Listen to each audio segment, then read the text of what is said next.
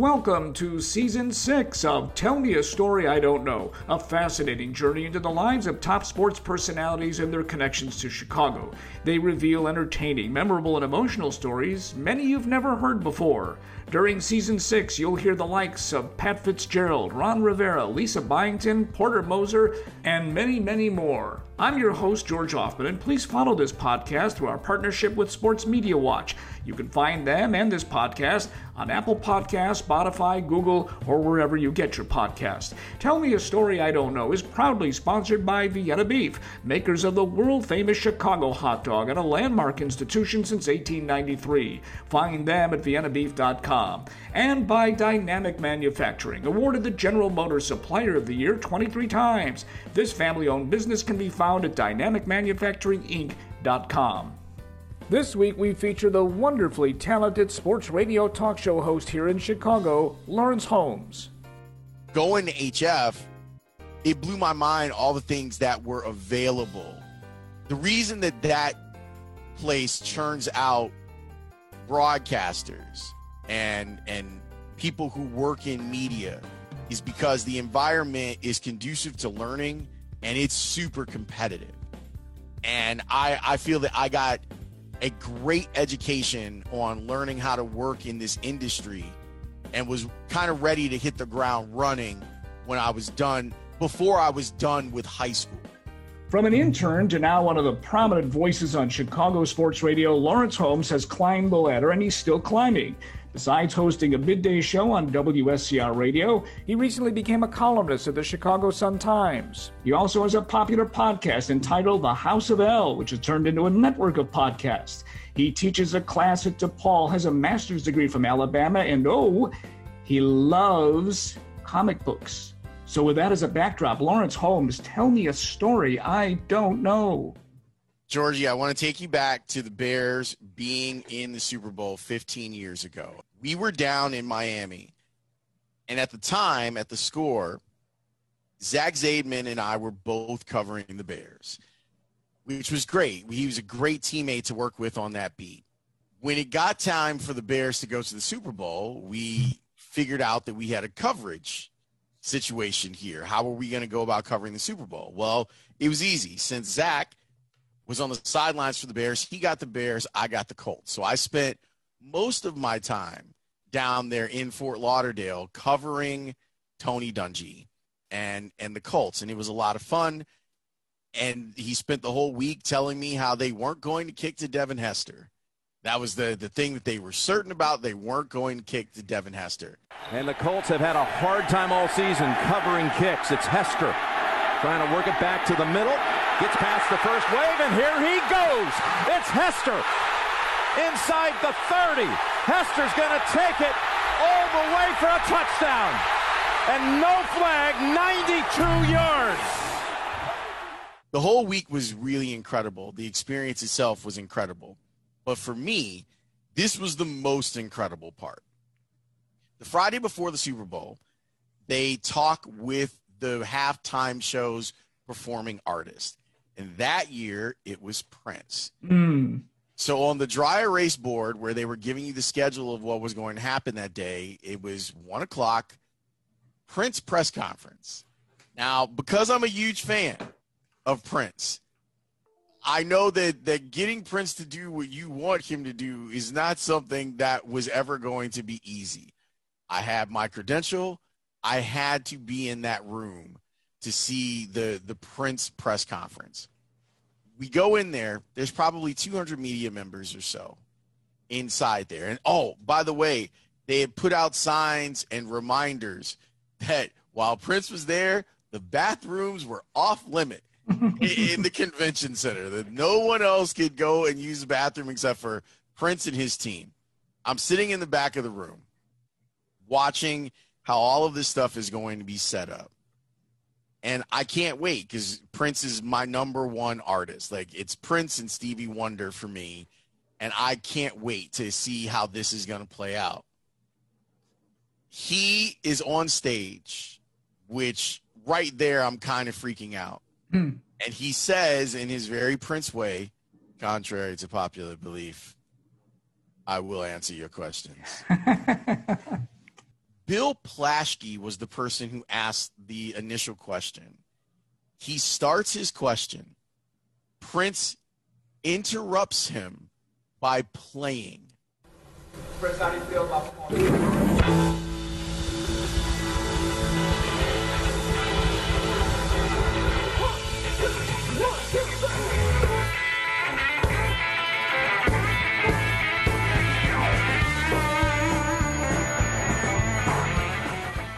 His whole band is now on stage. He plays Johnny B. Goode. He plays for 15 minutes. He does a medley, George. 15 minutes of Prince in concert for a room of 200 people.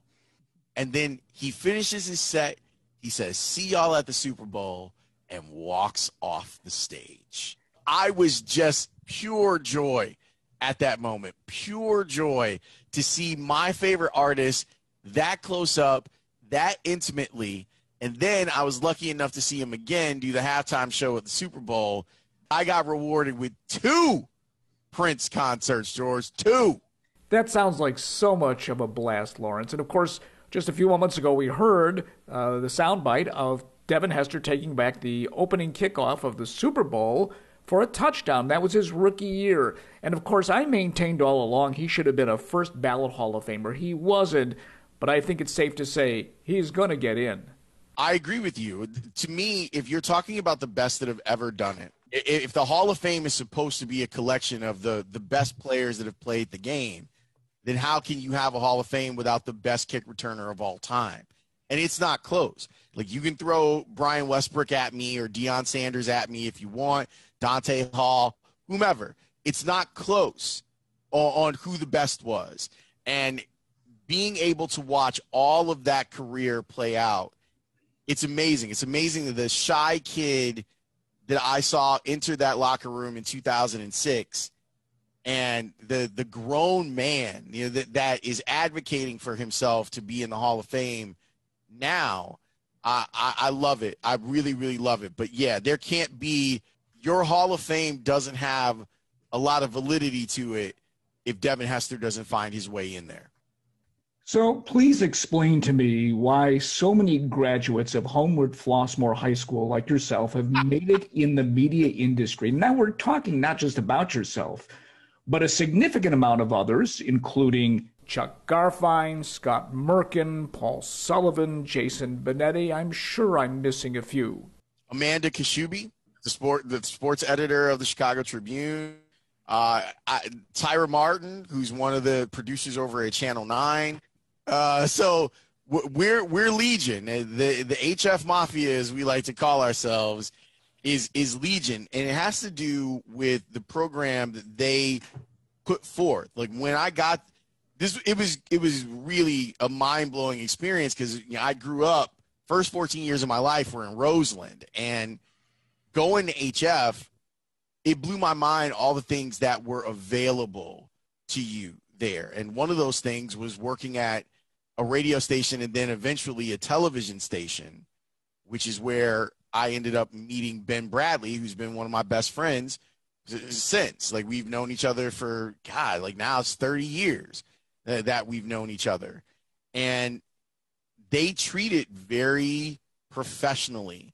I had my FCC license to operate a board when I was 16, and that's a rite of passage at HF. Like they train you for that and they get you ready for that, and you're not allowed to have it and, until you're 16. Those types of things, they're able to, with a lot of funding, a lot of hard work, sweat equity by by people like Megan Tipton and Bob Comstock, it put all of us in a really good spot. We had learned a lot of the terminology before we went to college you know, I, I was confident in running a board by the time I was 18 years old. And, and then that ended up being a really good thing because my first internship was when I was 19 and I was working at WMAQ for Lou Canellis and Jeff Joniak as, as their intern. So I feel that I got a great education on learning how to work in this industry and was kind of ready to hit the ground running when I was done before I was done with high school. Did you know then this is what you wanted to pursue in a life, or was it earlier?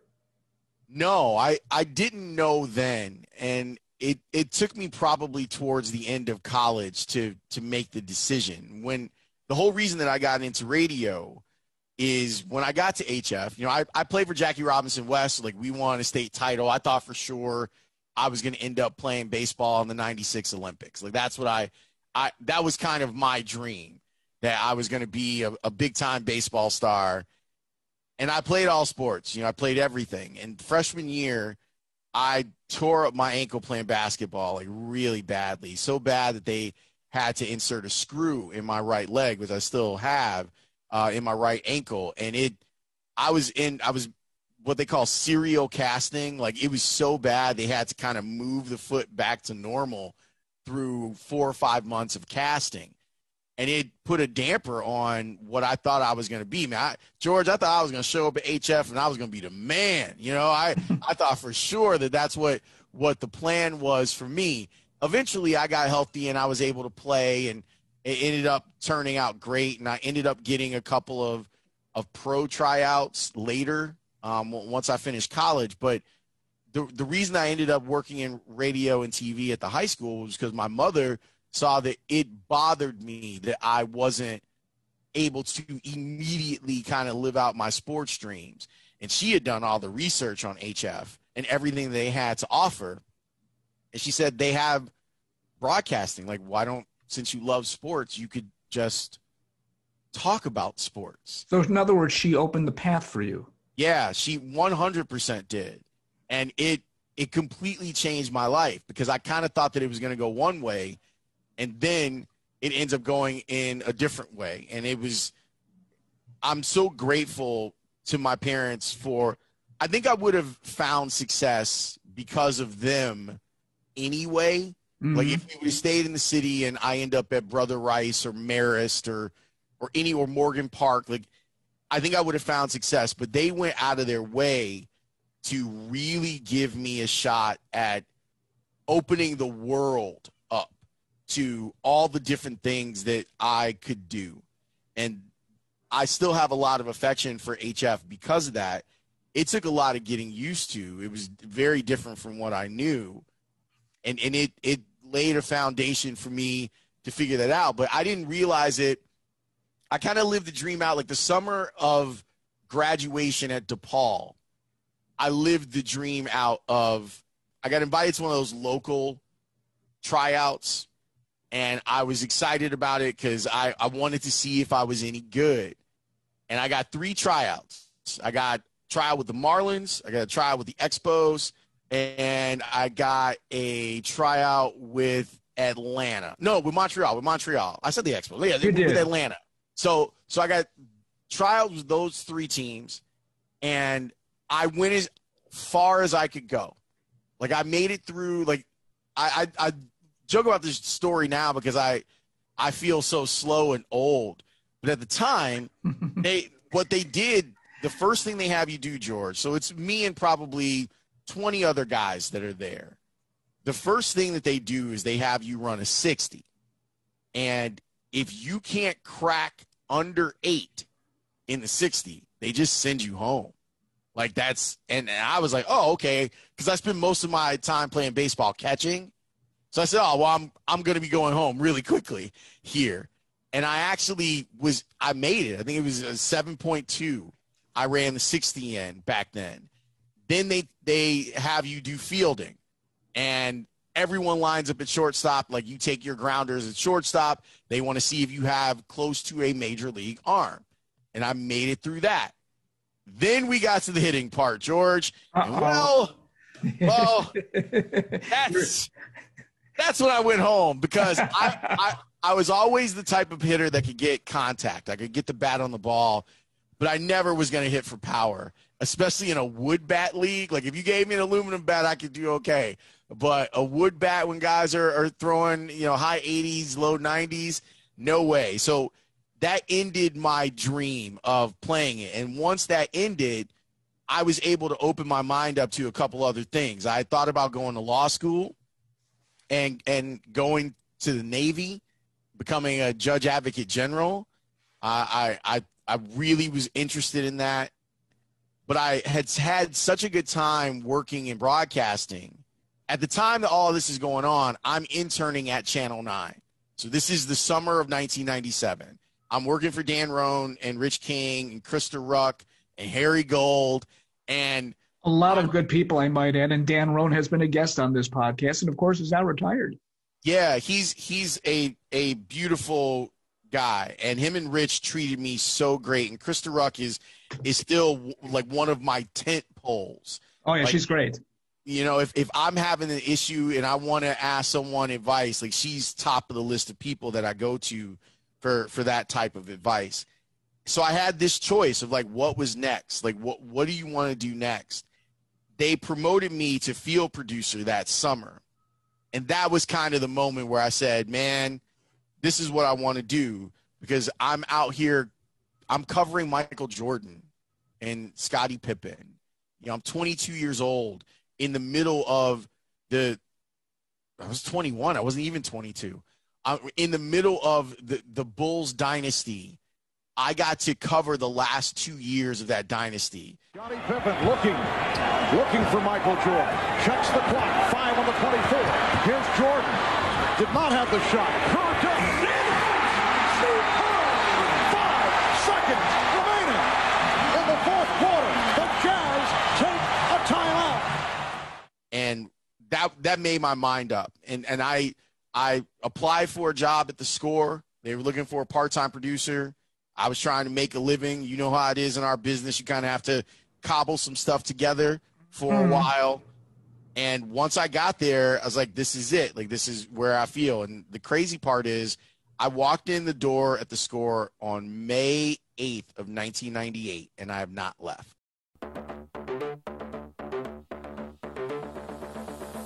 Did you know General Motors 2021 Supplier of the Year is located in Hillside, Illinois? Dynamic Manufacturing not only remanufactures transmissions for the likes of GM, but also has a state of the art facility. Its capabilities include engineering new or existing products, along with manufacturing, machining, logistics, and re energizing used batteries for electric cars and energy storage systems. I've seen their operation firsthand, and their nearly 1 million square feet of operating space is extremely impressive. Dynamic was founded by the late, great John Partapillo in 1955 and is still family owned and operated by the next generation. For more information about Dynamic Manufacturing, visit their website at dynamicmanufacturinginc.com. Dynamic Manufacturing. Honor the legacy, pioneer the future. Our bodies come in different shapes and sizes, so doesn't it make sense that our weight loss plans should too? That's the beauty of Noom. They build a personal plan that factors in dietary restrictions, medical issues, and other personal needs so your plan works for you. Noom doesn't restrict or shame when you want to treat yourself. Their flexible program focuses on progress instead of perfection. You don't have to give up carbs or anything. And with their daily lessons, you can learn something new about your food choices every day. After just a few days of using the app, I learned how to recognize cues for overeating and how to choose the right foods to feel full. Stay focused on what's important to you with Noom's psychology and biology based approach. Sign up for your trial today at Noom.com. That's N O O M noom.com and check out Noom's first ever cookbook, The Noom Kitchen, for 100 healthy and delicious recipes to promote better living. Available to buy now wherever books are sold. So, when you first started at the score, you were a part time producer, and then you became a full time producer for The Grobber, the late Les Grobstein. What was it like working with him?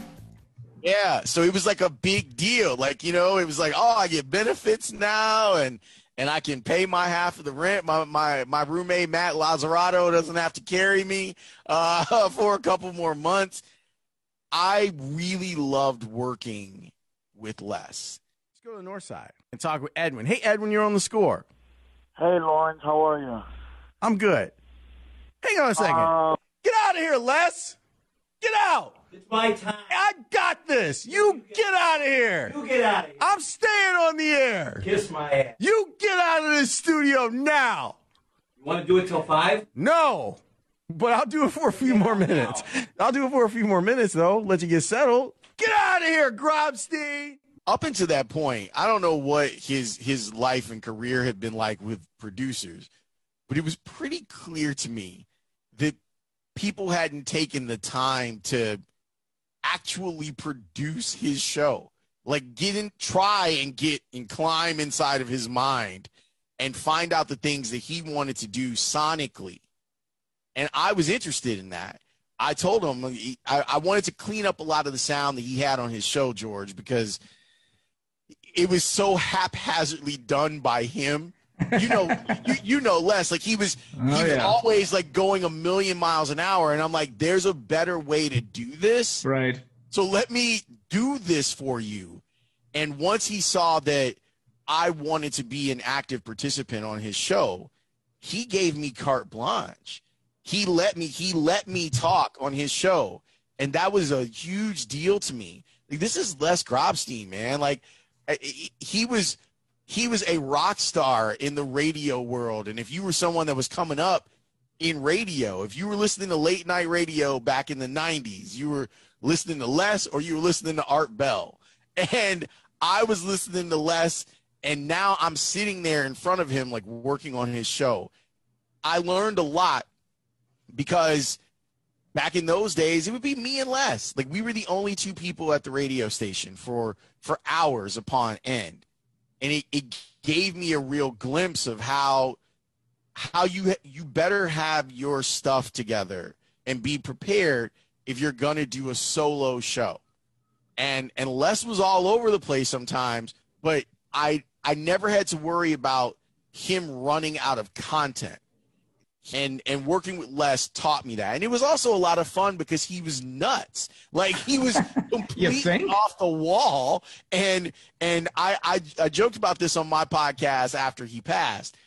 Some of my favorite stuff throughout my career was being in the press box with you guys, with you and Schuster and him, and the level of ball busting that would go on Most of the ball busting was done to Les. You know that, don't you? Yes, and it was kind of like rat a tat tat, like you and Schuster kind of going back and forth. And I, I, I look upon that time in my career so fondly because it brought joy to covering what were sometimes joyless football games. Well, that's that's what it was. We tried to have a little fun in a press box during games, and and uh, even when uh, the late Red Mottlow was around, and Red got a kick out of that because we were all sitting together. I was brought up in a time at the score where again the environment producer wise was competitive. I'm I'm in there with the it's killers. Like, you know, Matt Spiegel one of the best sound guys ever do it. Matt Fishman, Dan Zampillo and I were hired on the same day. Jonathan Hood is, you know, one of the most naturally gifted, talented producers that we had. And these were the models that that I was following. Like, oh, okay, if I'm going to get an opportunity to produce full time or move up in day parts, I better be as good at booking guests as Jesse Rogers is, or I better be as good at putting sound together as Matt Spiegel is, or I better be as as good on the mic as Jonathan Hood is as a producer. That leads you to a place where you you better get your shit together. Like you better mm-hmm. you better be ready and you better have ideas as a producer. It's it, it's it's a boiler room. It, it was definitely a boiler room back then, but I think that it worked out really well for everyone involved to to try and be better and and push yourself to try and get all of the good you could to to figure out you know what your next path is. And then two years after I start, guess who else starts producing? Golf. Like think about that. Like like the amount of talent that was just sitting behind the board at the score. You're an NFL guy, and obviously this town is a Bears town. I I, I wonder, do you ever get tired about talking about the Bears? When the Bears are miserable, Which is often, as we know. it, it happens a lot, right? Like Yes, it, it does. when they're miserable, you have to get really creative in how you're going to talk about them. I always talk about the idea of the driver, like in the bag, like if you're a golfer. I am reluctant now as a, a 46 year old to pull the driver out of the bag as much as I used to when I was younger. I always joke 27 year old Lawrence hates 46 year old Lawrence.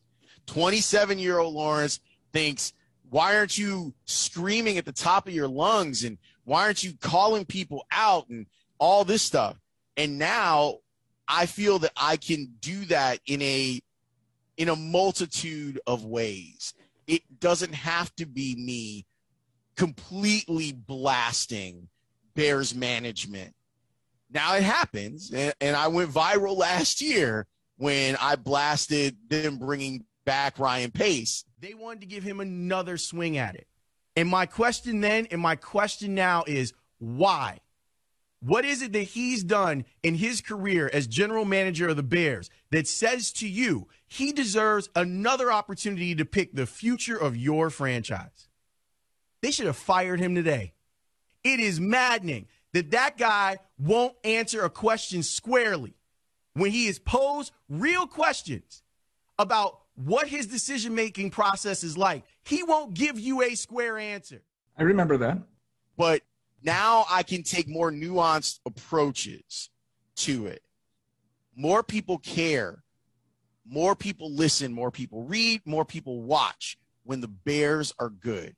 Yes, when there's a train wreck of a press conference that the Bears have, yes, initially there, there are going to be people that tune in to hear our reactions to it. And then a couple days later, they're going to be tired of it. And I think the Bears as as a an organization, they sometimes need to understand that it's it's not anger. It's it's ambivalence that they should be afraid of. And that's where we had gotten in a couple of these seasons before they they made wholesale changes. We're getting to the place of I don't care about that. And those are not the types of shows that I want to do. I want to do shows where we can celebrate great players and we can tell some of the individual stories of those players. And that's that's something that I learned on the beat. You know this, like you've been in locker rooms for forever. There's so many great stories and often because of the the way that this industry works, like we're kind of like, well, here's what happened in this game and and and now we're on to the next game when there are tons of stories to be told.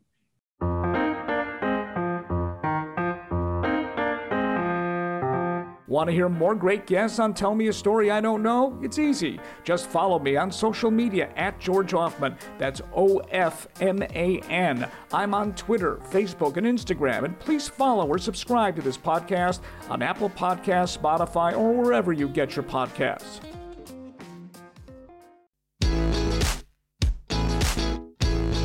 We resume with Lawrence Holmes on Tell Me a Story I Don't Know.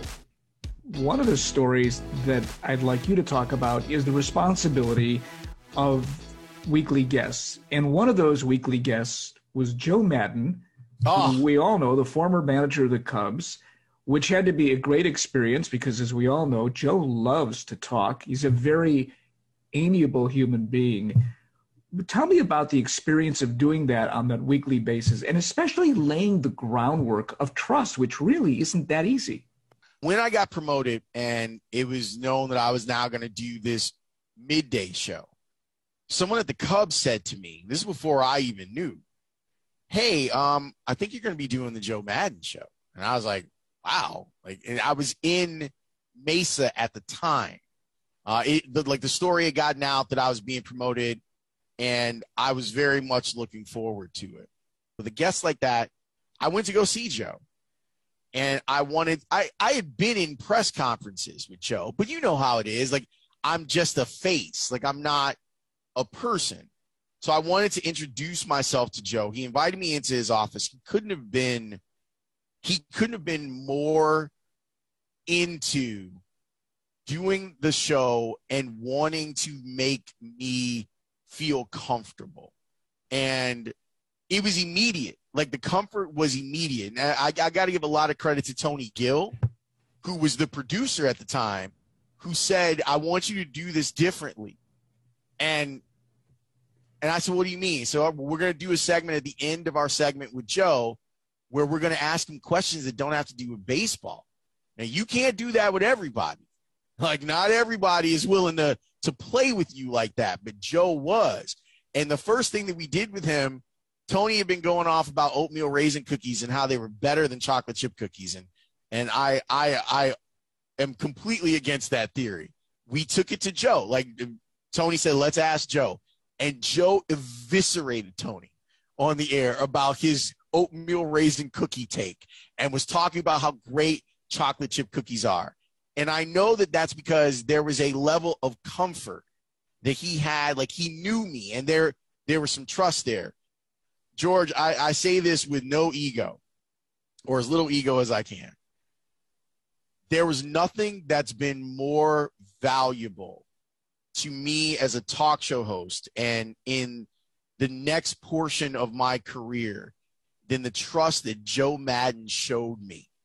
I've been working with this guy all year, and I, want to tell you what a pleasure it is to work with Lawrence on a, on a weekly basis. It really is. Yeah, it's true. Um, uh, he, he, he, gets it. He gets it. Very bright man, and we've had a, a, wonderful interaction all year. Thank you, man. Appreciate it. No, I appreciate that. Thank you. Because when the beat reporters told me that you said that about me, I was like, they're all lying, um, and they're trying to make me look bad. Oh, but... the writers would never lie. Are you kidding me? No. we always had a good time, and I feel that it elevated me in a way people saw me differently than they had before because it was it was, hey, can this guy do the thing that he was doing at night? Can he do it in two hours instead of four hours like what I had? Was I going to be able to do some of these long form interviews that I love doing in that time slot? And because Joe was so giving, it worked. And so at the end of the segment, I gifted him, I went record shopping, George. I went to a record shop in Avondale and probably spent two hours in there picking different stuff. And I knew that Joe loved the Rolling Stones. So I found some kind of deep cut Rolling Stone stuff. I wanted to share some stuff that I like with him. Big Stevie Wonder fan. So I got him some Stevie like trying to figure out like the connection with us. He his reaction when I gave it to him was incredible. And he references that a lot when I see him. He's like, man, it was incredibly thoughtful gift. But part of the reason that I did it was because he was so good to me and, and, and so good to the score that you couldn't help love him.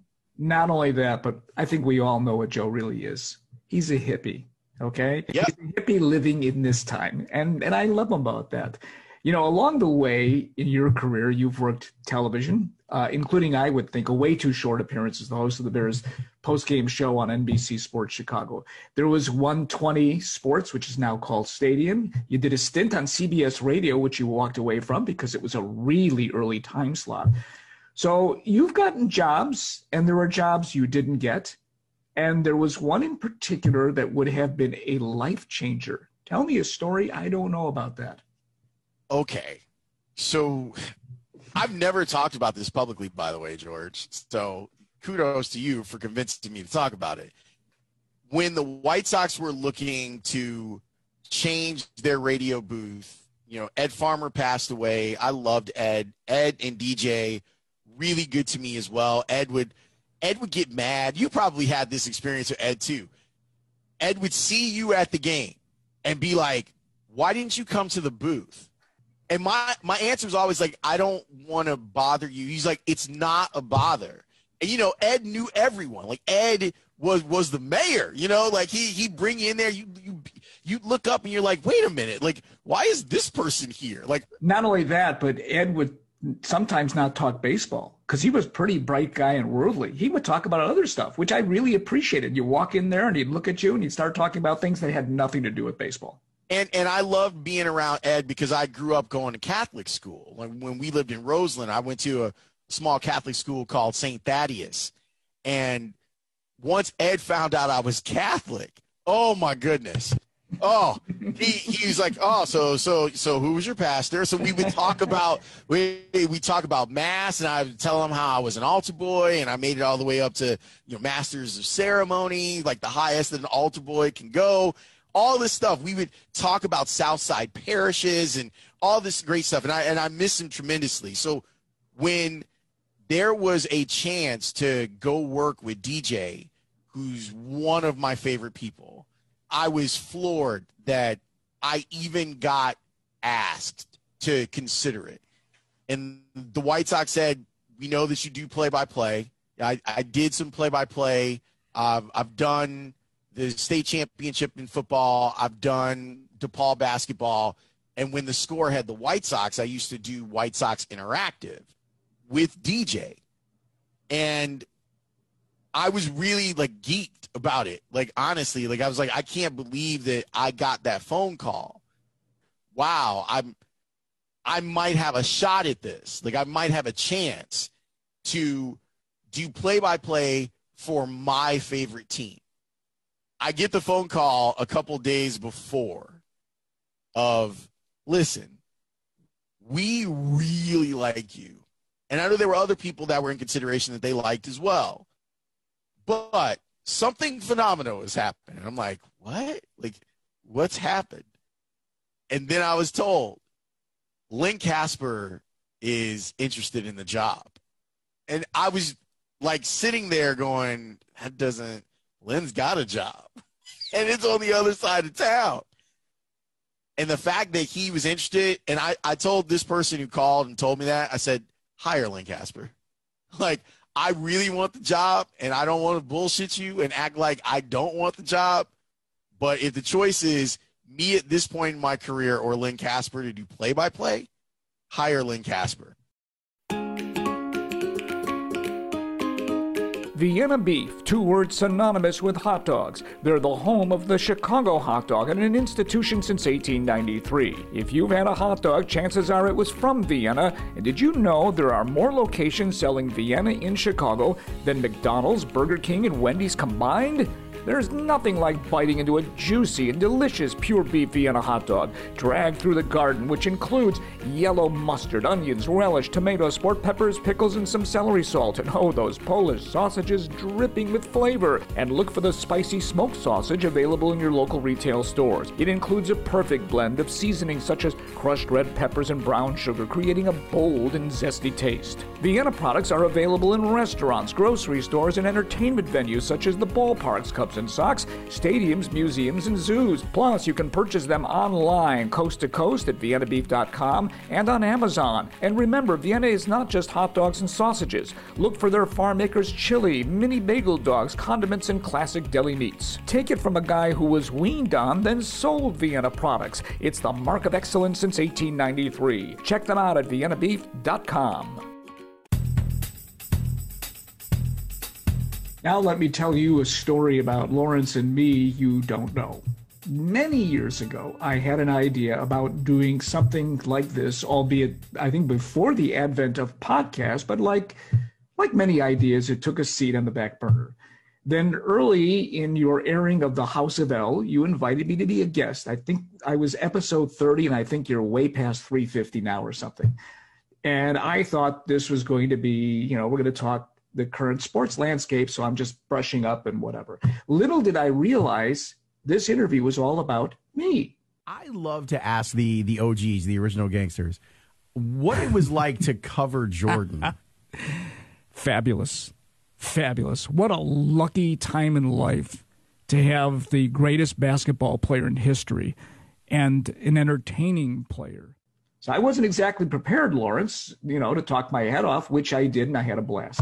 So some three years later, uh, I'm let go at WBBM. This is in July of 2020. And the back burner became the front burner, and even my subconscious, whatever there is of it. I really think that interview inspired me to do this. So if imitation is the sincerest form of flattery, I hope you are sincerely flattered. Man, like that's mind blowing.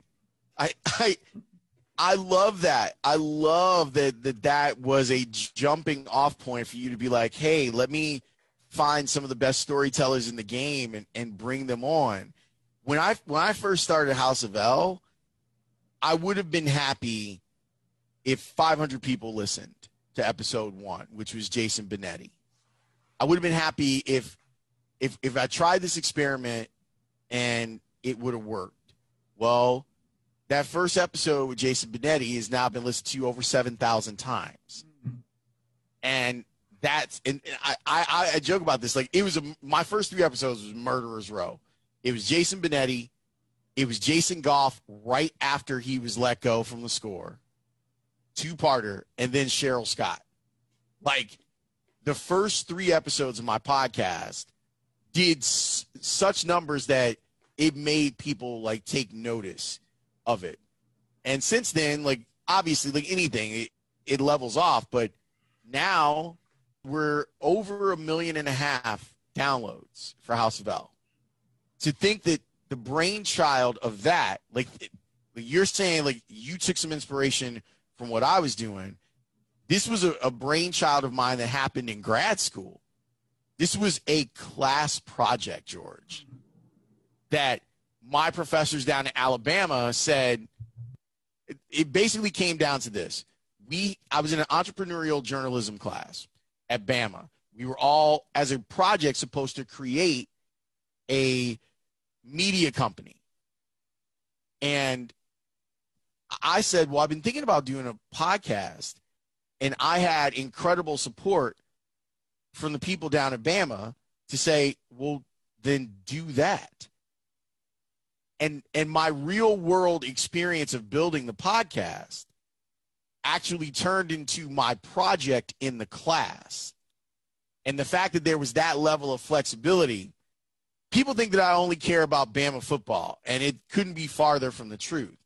My connection with the university of alabama even with taking classes in chicago is really about what those people did for me that they opened up my mind creatively and allowed me to explore stuff. And now I, I have a podcast that is birthed other podcasts, both figuratively and, and, and literally on the uh, on House of L. There are three other podcasts that live inside of it. Like to think of your your brainchild being given life and for you to be like, man, I see what Lawrence is doing. I can do that. I'm going to do it my way, but I can do what he's doing. It's the best compliment I can ever get.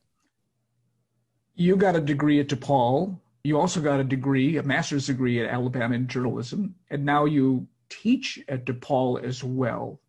Why do I get the feeling there's a lot more to Lawrence Holmes than just sports radio? Well, my parents are both teachers. My dad's a, a, college professor, retired college professor. There's also a fun story there. Like he used to work, he used to work for Kanye West's mom at, at Chicago State, and teaching has been kind of the family business. Like his mom was a teacher. You know, my mom is a teacher. And they never, when I was thinking about teaching out of college, they they thought it wasn't the best idea, which is strange from two people whose combined years working in CPS is 72 years. What I love about the experience at DePaul is going back there and being able to teach what I love at the at the place that I love. Like I love DePaul because DePaul was able to open up doors for me. It's very similar to how I feel about Bama. It's very similar how I feel about HF. I, I'm trying to look at all of the great things and opportunities that these places have allowed and how I've been able to learn. I I love teaching students about this industry, like sharing with them as much as I can about this industry to arm them with information so that they can go and and have successful careers. Now, can we talk about something that's really not up my alley, but it is up your alley? Comic sure. books. Yeah. What's the attraction? When did it start? And one would assume it's still an attraction. It's funny because one of the one of the episodes that I was going to mention, I did an episode with a, a PhD named Cord Scott.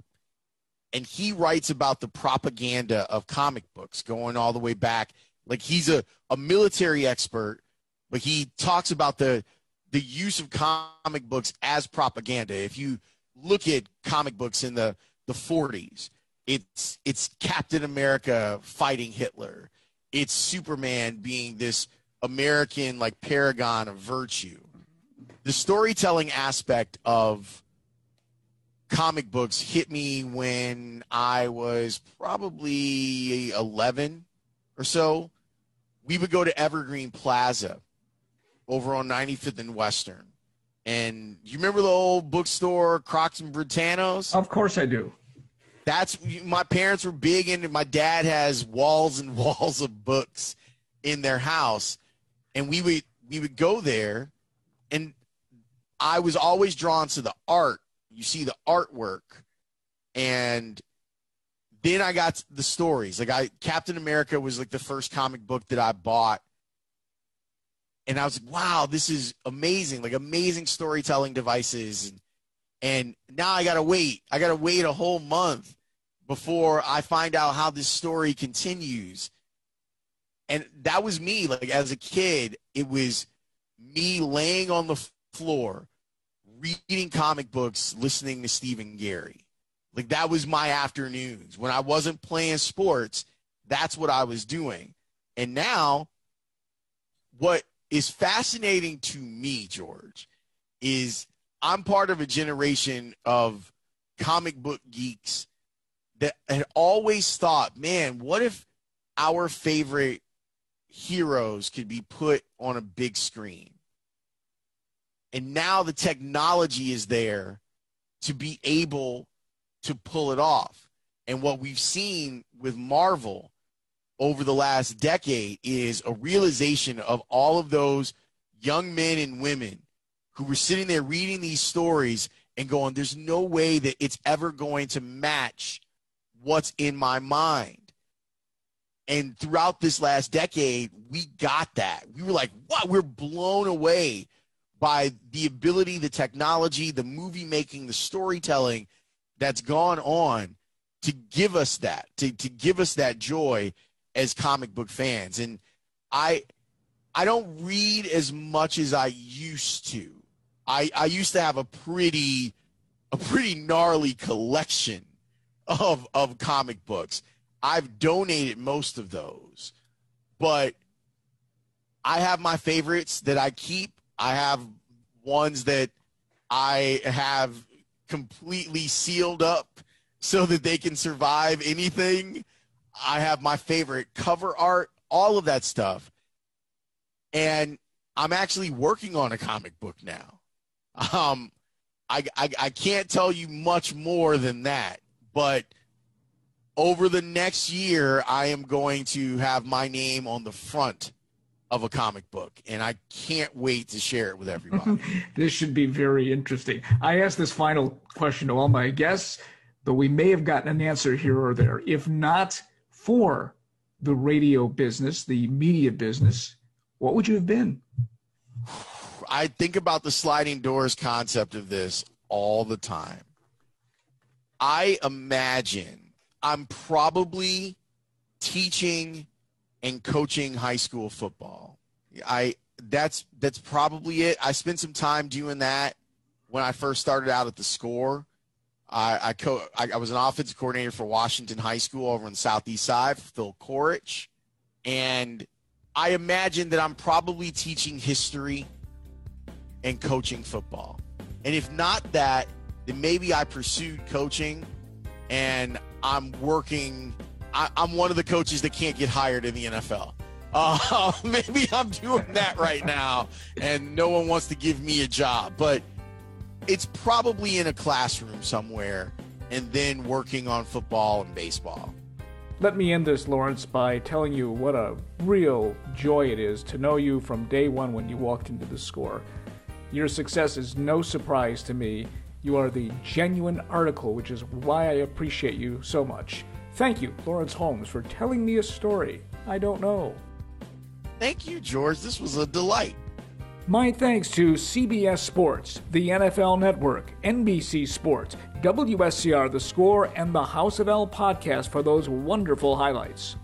And my thanks, as always, to the people behind the scenes that help make this wonderful podcast possible. TJ Reeves for putting us on the map, Will Hatzel for his crafty editing, and Nick Tochi for our wonderful graphics. Tune in next week when we feature another intriguing guest on Tell Me a Story I Don't Know. I'm George Ofman, and that's all she wrote.